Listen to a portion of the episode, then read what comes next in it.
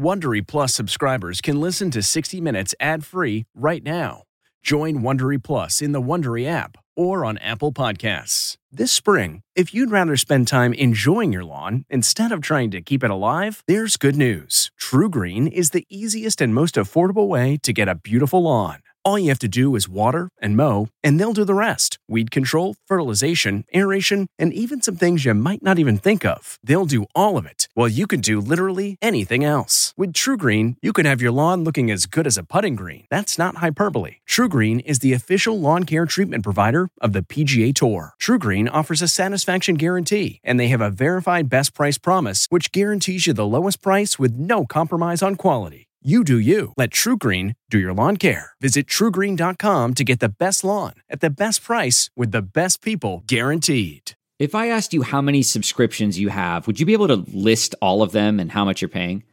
If you would have asked me this question before I started using Rocket Money, I would have said yes, but let me tell you, I would have been so wrong. I can't believe how many I had and all the money I was wasting. Rocket Money is a personal finance app that finds and cancels your unwanted subscriptions, monitors your spending, and helps lower your bills. Rocket Money has over 5 million users and has helped save its members an average of $720 a year with over 500 million in canceled subscriptions. Stop wasting money on things you don't use. Cancel your unwanted subscriptions by going to rocketmoney.com/Wondery. That's rocketmoney.com/Wondery. rocketmoney.com/Wondery. Tonight on this special edition of 60 Minutes presents a holiday feast for the senses. Mark Bradford is widely considered one of the most important and influential artists in America today. His abstract canvases, which often deal with complex social and political issues, hang in major museums around the world. That's all right. That is all right. It's like an archaeological dig. It is like an archaeological dig. It's like history. I'm creating my own archaeological or psychological digs. Sometimes when I'm digging on my own painting, I'm asking myself, well, exactly what are you digging for? Where do you want to go, child? The restaurant ranked #1 in the world last year is in the little-known town of Modena, Italy, Osteria Francescana, where you have to wait months to get a reservation. Caesar salad in bloom. Chef Massimo Bottura says it wasn't always like this. Those are flowers? All flowers, edible flowers.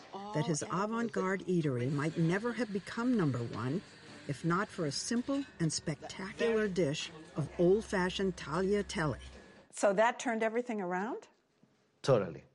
You are known as the maestro. Yeah. Now, before they want to crucify me in the main piazza. It's not easy to get to. But for centuries, pilgrims have made their way to a place where faith, mystery, and miracles coexist. The story of these 11 Ethiopian churches, each carved from a single block of stone, with no brick, no mortar, nor wood, is a creation story you'll need to see to believe. Okay, it's time to commit. 2024 is the year for prioritizing yourself. Begin your new smile journey with Byte, and you could start seeing results in just 2 to 3 weeks. Just order your at-home impression kit today for only $14.95 at Byte.com. Byte clear liners are doctor-directed and delivered to your door. Treatment costs thousands less than braces, plus they offer financing options, accept eligible insurance, and you could pay with your HSA, FSA. Get 80% off your impression kit when you use code WONDERY at Byte.com. That's BYTE.com. Start your confidence journey today with Byte. Good evening. I'm Scott Pelley. Welcome to 60 Minutes Presents. Tonight, a holiday feast for the senses. Sight, taste, and touch. We'll sample the delights of the delicious with a renowned Italian chef. We'll travel to ancient Ethiopian churches, carved, it is believed, by the touch of angels. The first course of tonight's feast is something for the eyes, the art of Mark Bradford. Mark Bradford is widely considered one of the most important and influential artists in America today.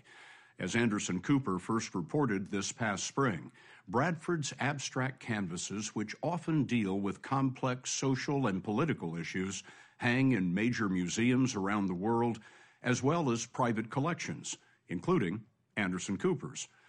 Mark Bradford's art may look like paintings, but there's hardly any paint on them.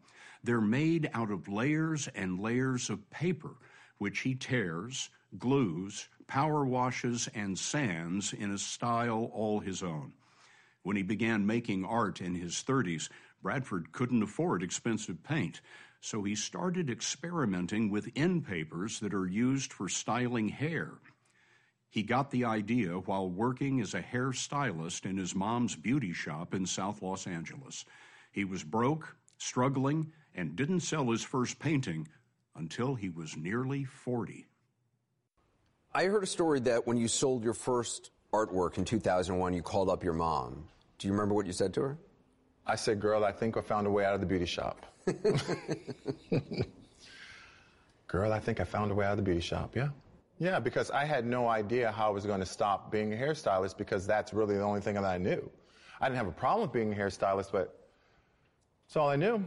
It's incredible to think that 2001 is when you first sold a work. Yeah. And now... I still sell works. Yeah, you sure do. I sure do. This is the top. His first painting sold for $5,000. Now they can sell for more than $10 million.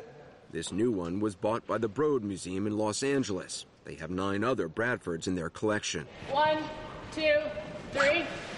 It's called Deep Blue. It's 12 feet high, 50 feet long, and took a full day to install. That's all right. That is all right. None of those colors you see are paint. It's all paper layered on canvas. It's abstract, but not entirely. See those lines that form a grid? It's a street map of the Watts neighborhood in Los Angeles. The colored balls show where properties were damaged in 1965 after 6 days of violent civil unrest, protests over police brutality and racial inequality. We first saw the painting more than a year ago, and Bradford had just started working on it in his studio in South Los Angeles. He'd already made the map of Watts out of bathroom caulking. The following month, when we stopped by again, he'd laid down 14 layers of colored paper and covered it all up with a layer of black. So there's a map underneath here? Yes. Of Watts? Uh-huh. All these little points are what was looted, what was destroyed. So I kind of start from a map, and then on top of it, I think I lay art history and my imagination, all three. Bradford uses household tools to make his paintings. He likes to buy everything at Home Depot. My motto is, if Home Depot didn't have it, Mark Bradford didn't use it. That's your motto. That's my motto. That was my motto. To this day. Building up the layers of paper on the canvas is just the beginning of his process. He then starts to peel, cut, and sand them down, which can take months. It's like an archaeological dig. It is like an archaeological dig. It's like history.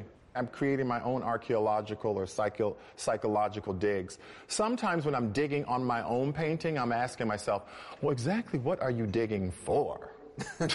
Where do you want to go, child? Oh, see, look at that. See? Now, see that? I like. A lot of people get an abstract painting and think it's squiggles, it's torn paper. I don't understand it. Yeah, that's true. But for me, those squiggles and torn paper gives me a space to kind of unpack things, like the Watts riots. I'm grappling with how I feel about that subject and that material. I do grapple with things. I grapple with things personally and, you know, racially and politically. What does it mean to be me?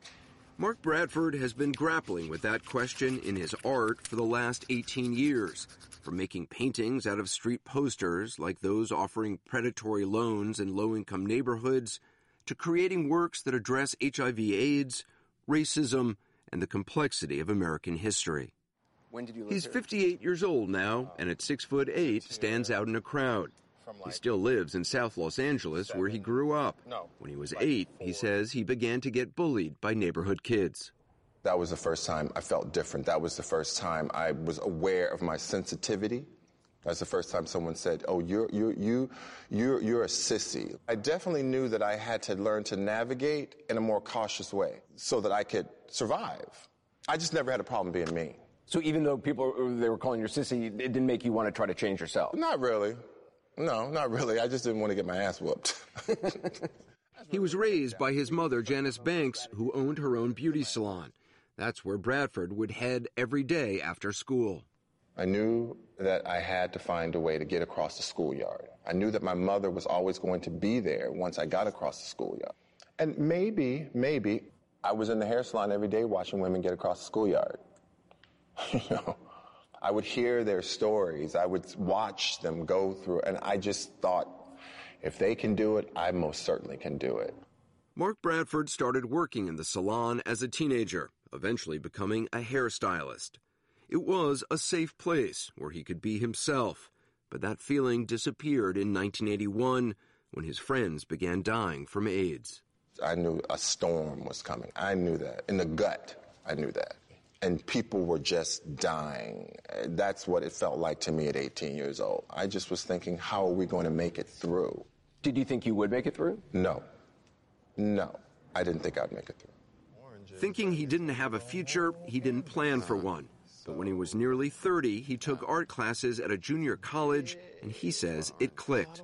There was the reading and learning about different scholars and feminism and deconstructing modernism and all that. I was just, oh man, I'm really into this. I'm not exactly sure what it is, but yeah. And you'd still work at the hair salon? Oh, every day.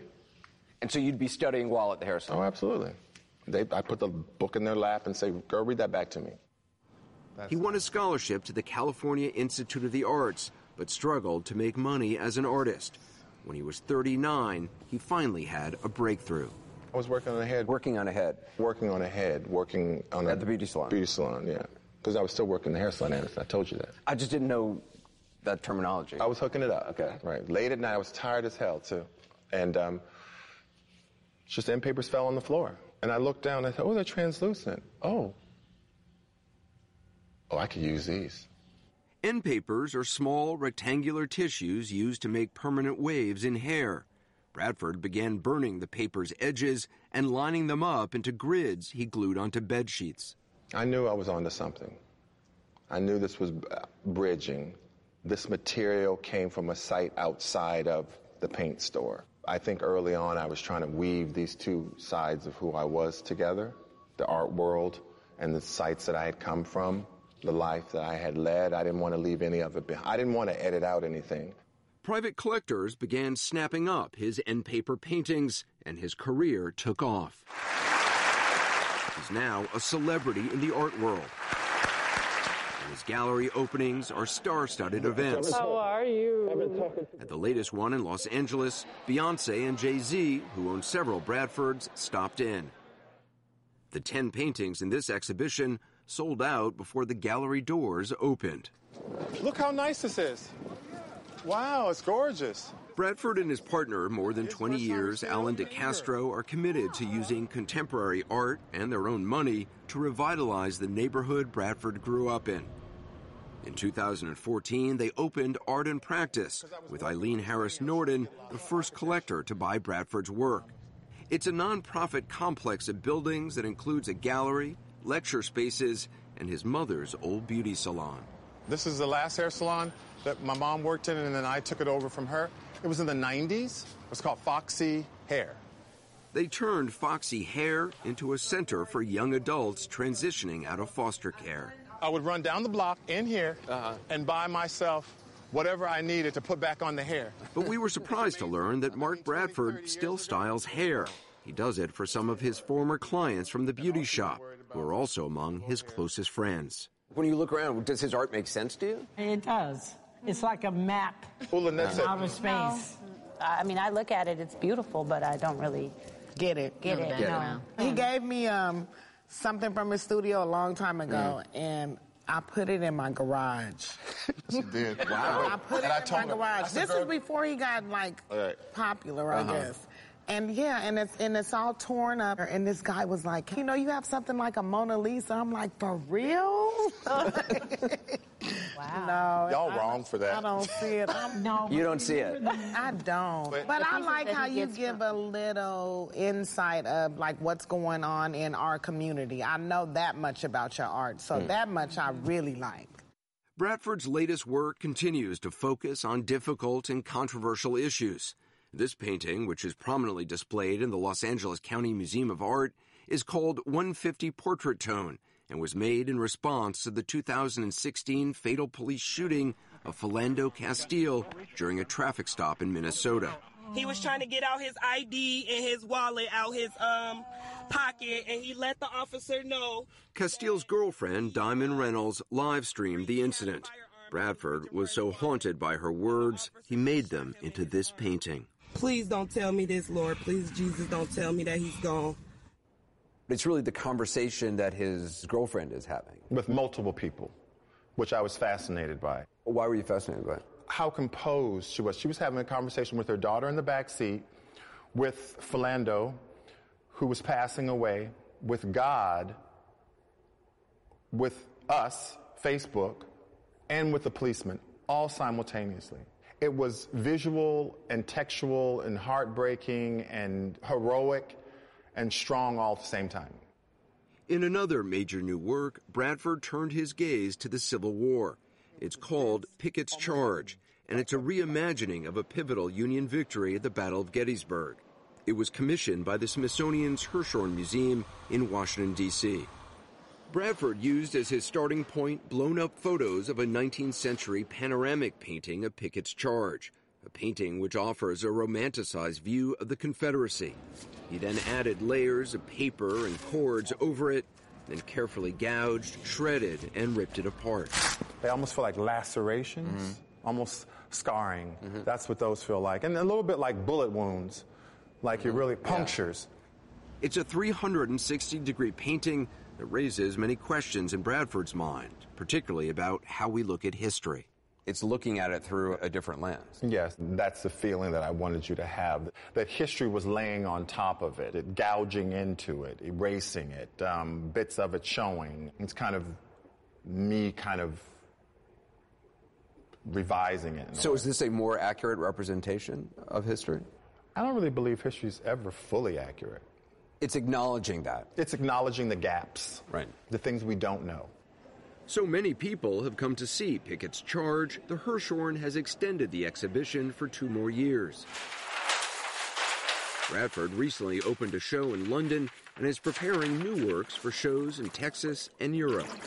Do you worry about the vagaries of the art world? What is popular today, 20 years from now? Oh, no. No. I wouldn't have, no.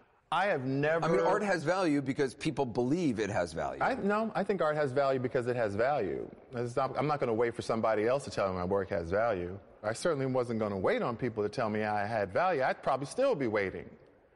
It has value because I think it has value. And then if other people get on the value, you know, Mark Bradford value train, great.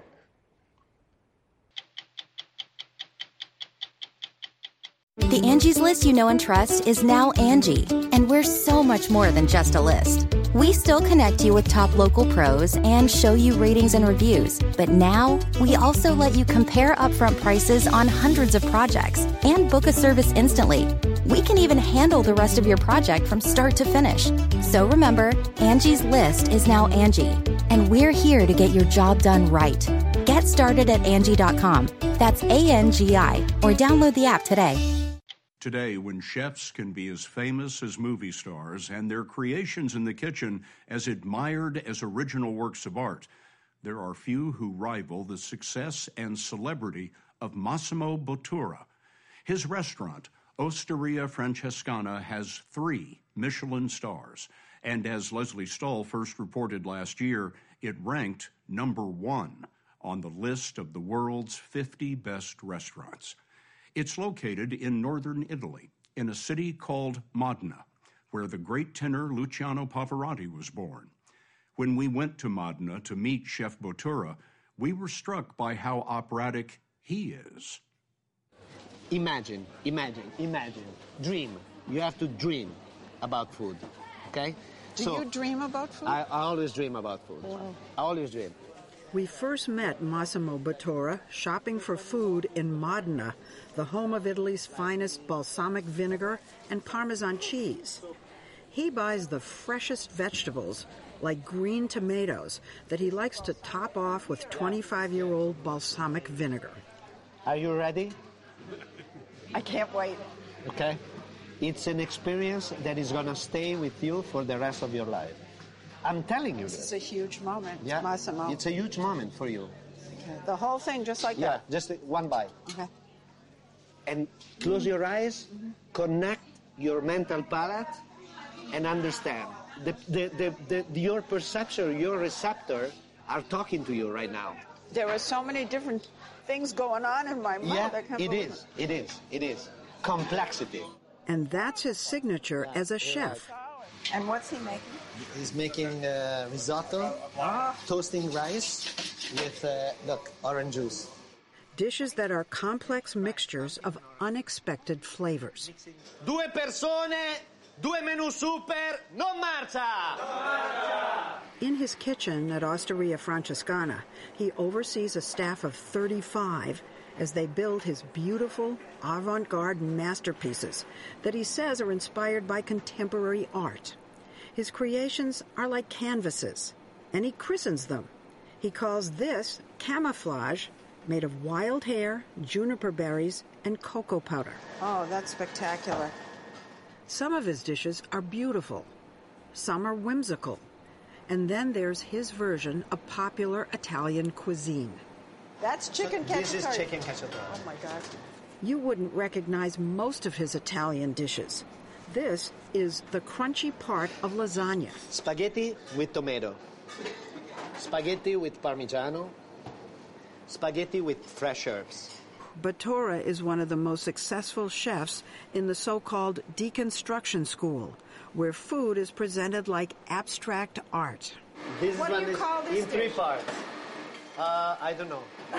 His culinary creations are rooted in the traditions of northern Italy and his hometown, Modena, an ancient city of narrow streets and grand piazzas, where they've been making Parmesan cheese and balsamic vinegar the same way for centuries. It's where Bottura's love of food began when he was just a little boy hiding under the kitchen table.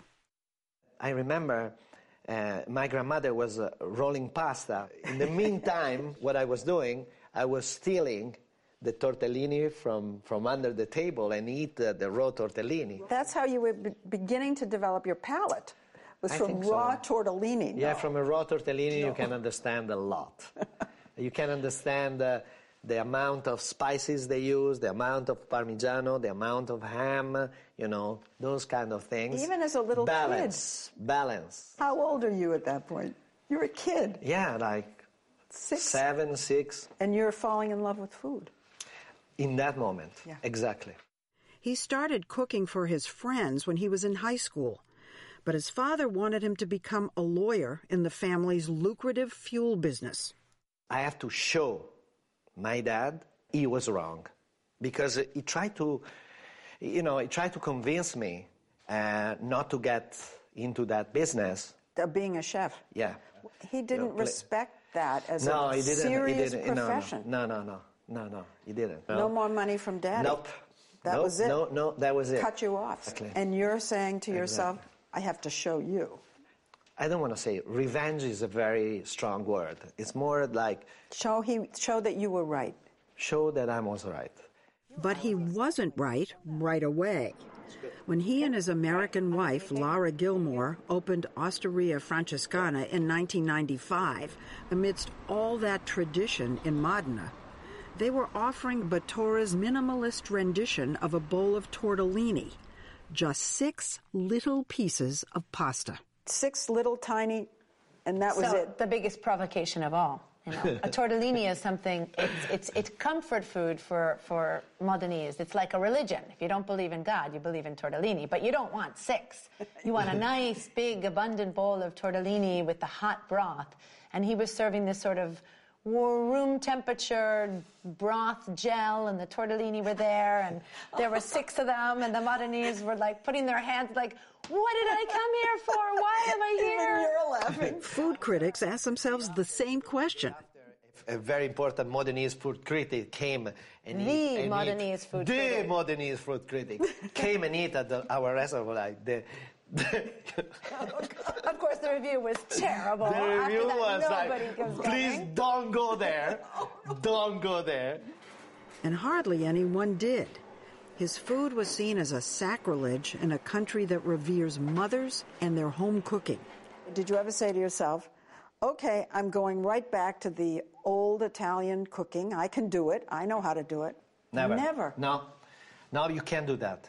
But after 6 years of bad reviews and empty tables, he gave in and introduced a handful of traditional Italian dishes, including an old-fashioned tagliatelle. And then a prominent national food critic happened by, ordered the tagliatelle, and wrote... But these are the best tagliatelle in the world. He said that. Yeah. Yes. So that turned everything around? Totally. You are known as the maestro. Yeah. Now, before they want to crucify me in the main piazza, now they call me maestro. That's the difference.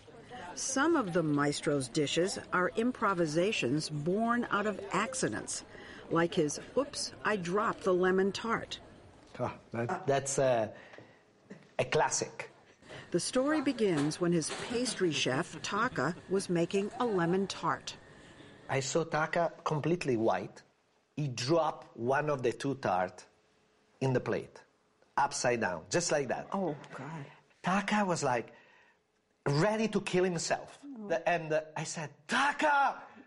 Taka, no. Please don't. Don't kill yourself. Don't. Look at that. That lemon tart is so beautiful that we have to serve the second one exactly the first one. We did it. We rebuilt in a perfect way the imperfection. We smashed the other tart exactly as the first one.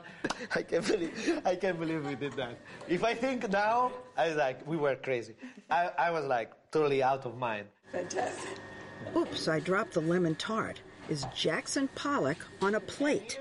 And it's one of the most popular dishes on a tasting menu of 12 courses that, with wine, can cost more than $500 a person. They serve lunch and dinner 5 days a week, and it's always booked. Reservations open 3 months in advance and fill up in minutes. Are you prepared for the best salad of your life? He invited us to sample some of his other signature dishes in his well-stocked wine cellar. Caesar salad in bloom. Those are flowers? All flowers, edible flowers. All edible flowers. But 27 elements in that dish. It takes two chefs to build a salad leaf by leaf, petal by petal. And for this dish, it takes a splash of seawater.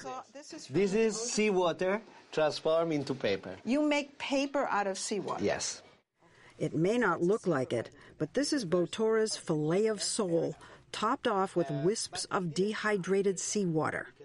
He calls it Mediterranean combustion. How am I ever going to eat normal food again? Ever. But you feel how light you feel? Very light. Yeah, there's... But totally delicious. How long did it take you to create this one dish? Was it months? 32 years. Come on. 32 years of experience. Now 56, after all his hard work, Bottura is riding high, sometimes on his customized Ducati motorcycle.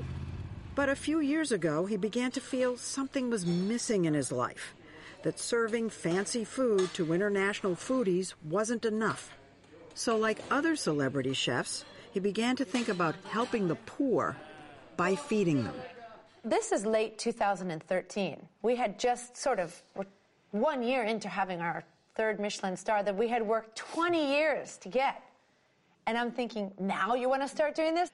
I thought it was a terrible idea. But she relented and helped him open a number of what he calls refettorios, kind of souped-up soup kitchens. But he didn't want them to feel like down-and-out, stand-in-line cafeterias. So partnering with local charities, he created warm, inviting dining rooms in old abandoned theaters or unused space in churches where the working poor and homeless Italians and refugees from Africa sit side by side with volunteers who serve them three-course meals like in high-quality restaurants.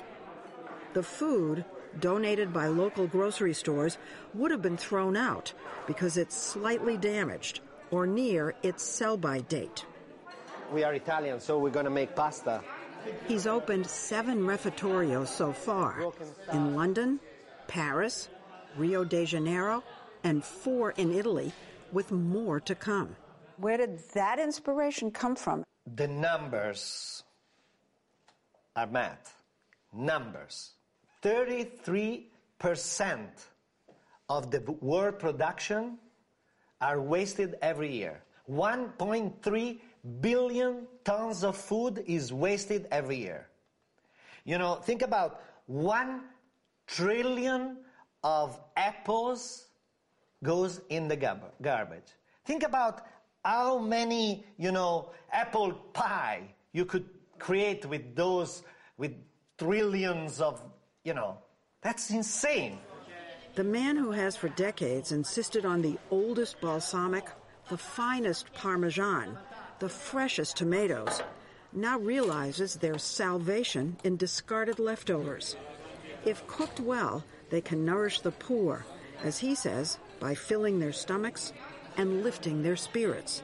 Massimo Bottura, #1. And his as well. It's absolutely necessary to give back some of the lucky life you are living. So this is about giving back. It's what we need. We need dreams. If you don't dream, and you don't dream big, you cannot change the world.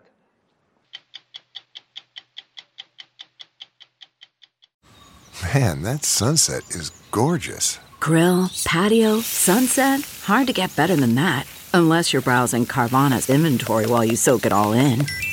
Oh, burger time. So sit back, get comfortable. Carvana's got thousands of cars under $20,000 just waiting for you.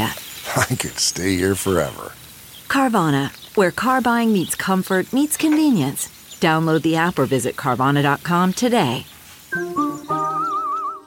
If faith is a mystery, there are few places in the Christian world where the mystery is deeper than in Lalibela. 800 years ago, an Ethiopian king ordered a new capital for Christians. At 8,000 feet, on the central plateau of Ethiopia, stand 11 churches, each carved from a single gigantic block of stone. No bricks, no mortar, no concrete, no lumber, just rock, sculpted into architecture.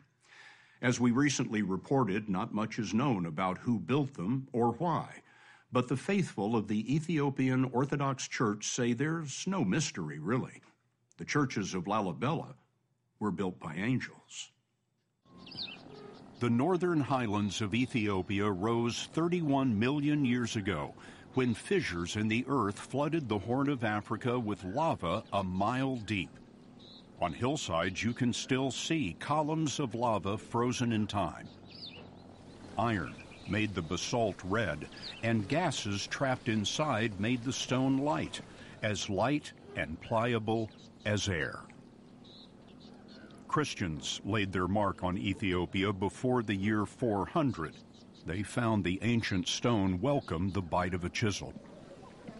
The churches were carved around the year 1200 by people called the Zagwe. Their king, Lalibela, is said to have traveled the 1,600 miles to Jerusalem.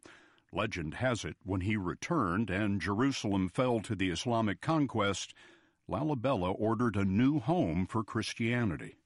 And he came back with an ambitious idea or vision of creating an African Jerusalem, a black Jerusalem, here in the highlands of Ethiopia. Fazl Georgis is an Ethiopian architect and historian who walked us through the Rock of Ages. Well, there are 3 groups of churches, and each group is interconnected within itself. We're sitting in St. Mary's Church. Yes. How was it built? Well, it was built starting from outside. They formed the shape, and then they start digging, or let's say excavating downwards. So they dug essentially a trench around the whole perimeter, yes, which left them with a giant cube of solid rock. Exactly. And then they carved their doors, and in they went. In they went. Chipping inside largely in darkness, artists sculpted many rooms with no room for error. Archways, vaults, and columns imitate traditional construction, even though in solid rock there's no need to hold up the ceiling. The enduring mystery is why. Why did King Lalibela attempt the seemingly impossible when easier building techniques were known? As the story goes, he was helped by angels. Yes. Who worked on the project overnight. I think I would rather take this as a symbolic thing. Because, do you not have any experience working with angels in architecture? Well, I get inspiration from angels. The site of the 11 churches covers about 62 acres. It's divided by a stream King Lalibela christened the River Jordan. The largest church covers around 8,000 square feet. Each is about 4 stories tall. But their most astounding dimension cannot be measured. It is the length to which they summon adoration. This is considered to be a holy place. That coming here as a devout Christian is a very strong sign of their belief. Some people travel hundreds of kilometers to get here, on foot, and they have been doing it for several centuries.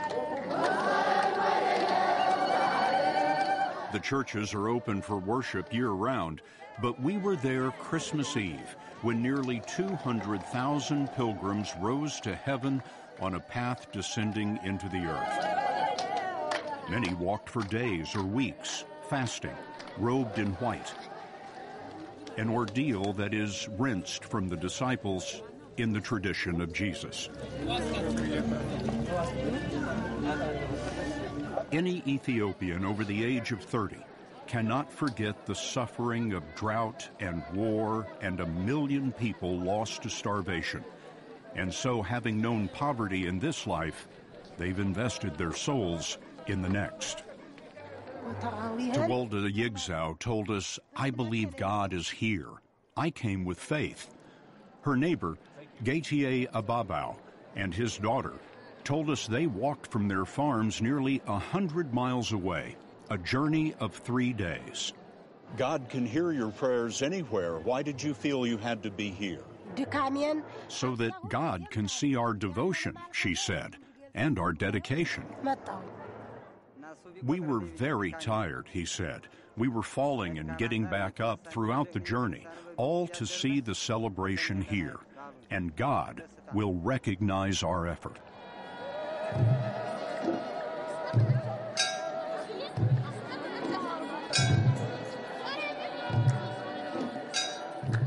The Christmas celebration Ethiopians call Gena compresses them shoulder to shoulder to fast and chant and praise all night till dawn brings Christmas Day.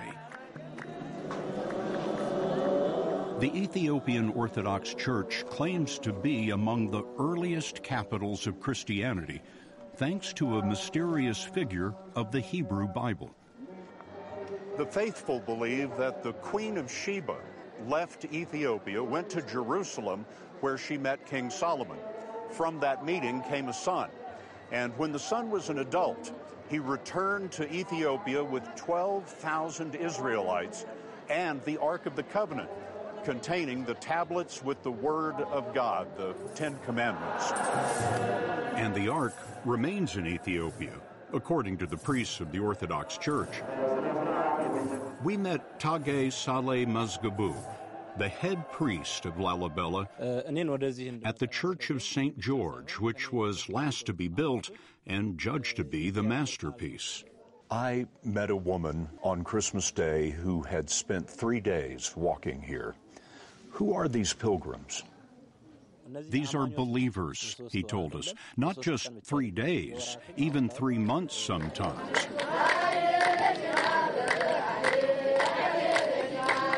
there was no air travel or buses, people used to travel from various parts of the country for months to come here and celebrate with us. The celebration beats to the rhythm of ancient instruments, the cabero, double-headed drum, and a rattle called the sistrum, whose sound was known in North Africa 3,000 years before Jesus. On Christmas Eve, we watched you and your priests lead the chant all night long. What are you saying in that chant? We tell the people that God became human and a human became God. Because of Christ, we went from being punished by God to being his children again. Christmas is the day that forgiveness was born. But while God forgives, time does not. After 8 centuries, the basalt basilicas are weary of wind and water. What's absolutely clear is that something quite miraculous happened here. Stephen Battle is an architect with the World Monuments Fund, who told us Lalibela's miracle is being undermined because the rock is not rock solid. When you're building a conventional building, you go to a quarry and you'll have different grades of stone, and you try and select the best stone and leave the bad stuff behind. When you're carving a church out of the mountainside, you don't have that luxury. And so typically in any one of the churches here, you get good stone, and a lot of it is good stone, but then you also get actually bad stone and actually very bad stone, which is really very soft indeed, and over time, if you touch it, it actually crumbles. And this is one of the most sacred parts of Lalibela. We saw the good and the bad in the chamber where King Lalibela is laid to rest. This is one of the best preserved sculptures I've seen at Lalibela. Yes, this is particularly beautiful, and they're also painted. Simon Warwick is a master stonemason, also with the World Monuments Fund, a U.S.-based charity that preserves some of humankind's great achievements. Obviously, we worked on the roof first. Warwick has repaired European cathedrals and Roman antiquities, but Lalibela is more complicated because of the sincere belief that angels worked this stone. Simon, you can't actually cut this stone in order to fit a new piece in, because the stone you would be cutting is sacred. Yeah, this was one of the first big issues that I came across. If we ever had to drill a hole to strengthen it, to put in a pin, we had to discuss it with the priests. They collected the dust. There was a whole procedure around touching the fabric of the church. The priest collected the dust? Yes. Yes. That was the issue when Warwick was asked to resurrect the cross in this window without disturbing the fragment that remained. So this cross wasn't here? Completely gone, yes. There was a very, very thin piece of stone remaining. And so I hollowed out the back of the cross shape that we were inserting so that it was fitting over the original stone, a bit like a dentist. And so we were able to conserve this tiny bit of stone, which is, I mean, stonemasonry terms, it's crazy. But you have to do that in this kind of situation. There have been other crazy conservation ideas. A dozen years ago, 5 umbrellas were built to keep the heavens from pouring down. The local people call them gas station roofs. And I think it's a pretty apt way of describing them. So you can imagine we have this extraordinary site with some of the most beautiful buildings in the world, with extraordinary, huge spiritual significance. And there's a bunch of gas station roofs that have been placed over the top of them. It's really not compatible. It's not appropriate. Unholy to behold, the roofs became a lesson in the law of unintended consequences. The churches were too wet. Now they're too dry. For the first time in 900 years, they're not being rained on. Exactly right. And so the stone is contracting much more than it has ever done before. And what happens is this creates little failures on a micro level, and the stone starts to crumble. The roofs were meant to be temporary, and in a few years they must be recovered. Stephen Battle prays they'll be removed altogether and replaced by intensive maintenance. To that end, the World Monuments Fund is teaching conservation to dozens of Lalibela's priests and laymen in the hope that a host can protect the heavenly, perhaps for centuries to come. How long can they last? Well, another 900 years if they're looked after properly. Oh, yes, we're beyond a shadow of a doubt, absolutely, if they're looked after correctly. Even beyond another millennia, we're not likely to know with certainty the answer to why. Why attempt what must have seemed impossible? No answer was apparent until we chipped away at what we saw Christmas Day. In the Old Testament, Isaiah advises those who seek God to look to the rock from which you were cut and the quarry from which you were hewn. Whoever cut this rock, angels or man, understood that in the presence of a miracle, faith is never washed away. I'm Scott Pelley. We'll be back next week with another edition of 60 Minutes. Merry Christmas and Happy Hanukkah. If you like 60 Minutes, you can listen early and ad-free right now by joining Wondery Plus in the Wondery app or on Apple Podcasts. Prime members can listen ad-free on Amazon Music. Before you go, tell us about yourself by filling out a short survey at Wondery.com/survey. Who would want to kill their mother and their little sister? Listen to Blood is Thicker, The Hargan Family Killings, early and ad-free on Wondery Plus starting May 1st.